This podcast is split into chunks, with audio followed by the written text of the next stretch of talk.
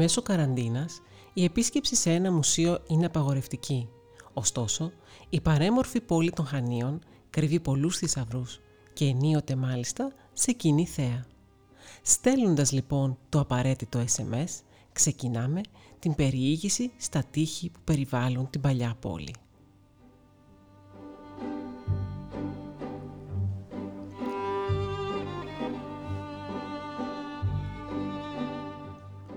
Οι πρώτες οχυρώσεις της πόλης των Χανίων δημιουργήθηκαν κατά τη Βυζαντινή περίοδο, γύρω στον 10ο αιώνα μετά Χριστό και περικλείουν το λόφο Καστέλι. Θεμελιώθηκαν πάνω σε υπολείμματα κάποιας οχύρωσης των ελληνιστικών χρόνων, ενώ για την κατασκευή τους χρησιμοποιήθηκε υλικό από τη Μινοϊκή Κιδονία, κάτι που είναι ιδιαίτερα εμφανές στην Οδοσύφακα μετά τις εργασίες αποκατάστασής τους από την αρχαιολογία.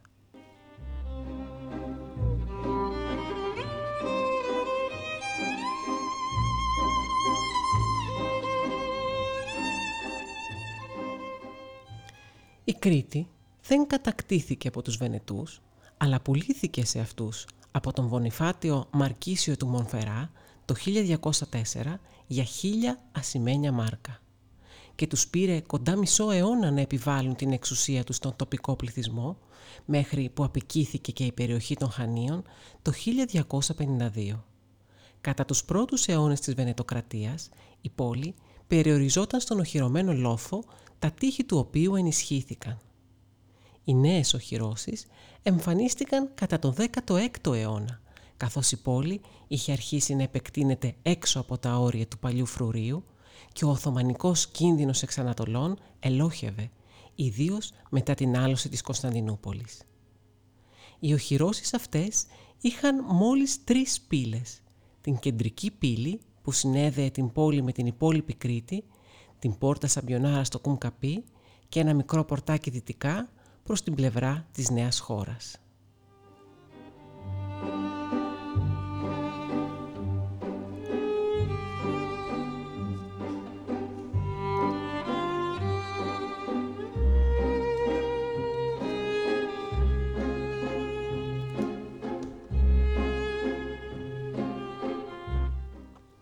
Στις αρχές του 20ου αιώνα τα Χανιά ήθελαν πλέον να αποτινάξουν όλα τα δεσμά και έτσι απελευθερώθηκαν βία και από μεγάλο μέρος των τυχών που τα περιόριζαν, αλλοιώνοντας τη φυσιογνωμία τους και καταστρέφοντας μέρος της ιστορίας τους.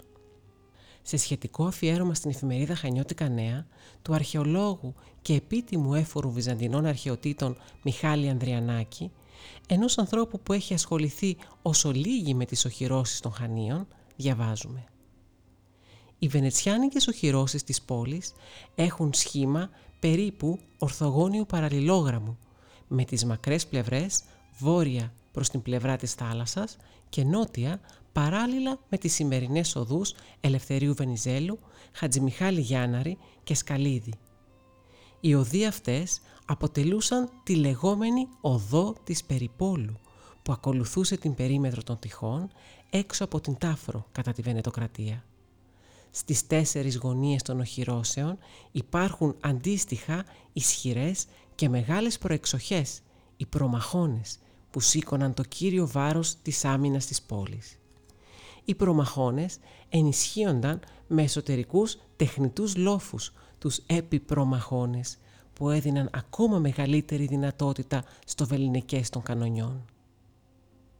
Επειδή η νότια πλευρά είχε μεγαλύτερο μήκος, χρειάστηκε να κατασκευαστεί ένας μεγάλος προμαχώνας στο μέσο της, η πιάτα φόρμα, που παράλληλα προστάτευε την κεντρική πύλη που βρισκόταν στο μέσο περίπου της σημερινής οδού Μουσούρων.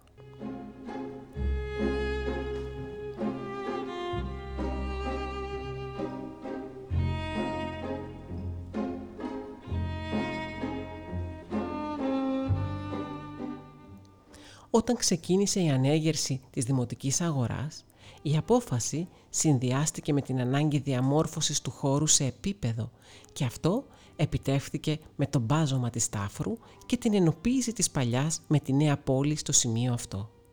Για το σκοπό αυτό απαλωτριώθηκαν τμήματα της Τάφρου που φαίνεται ότι ανήκαν ήδη σε ιδιώτες, προκειμένου να επιχωματωθούν με τα υλικά από την καθαίρεση των επιπρομαχώνων.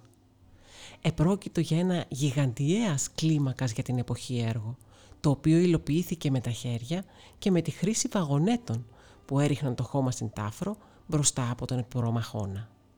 Οι πέτρες με τις οποίες είχε κατασκευαστεί το περίβλημα των επιπρομαχώνων συγκεντρώθηκαν και θεωρείται ότι χρησιμοποιήθηκαν στην οικοδόμηση της αγοράς.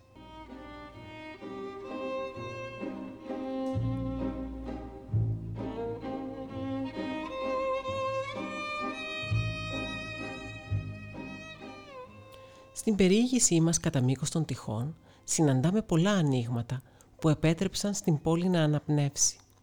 Χαρακτηριστικό είναι το κόψιμο στο Κουμκαπί, στο σημείο που ο δρόμος περνάει δίπλα από την ανακαινισμένη πια πύλη Σαπιονάρα.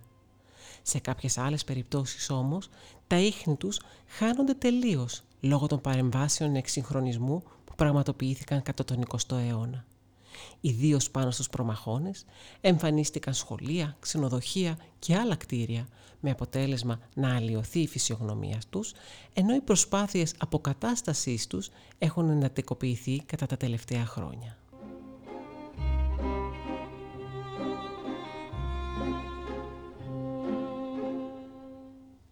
περισσότερες ιστορίες από τα μουσεία και τα μνημεία της πόλης μας στο επόμενο podcast «Τα εκθέματα φυγούνται των Χανιώτικων Νέων».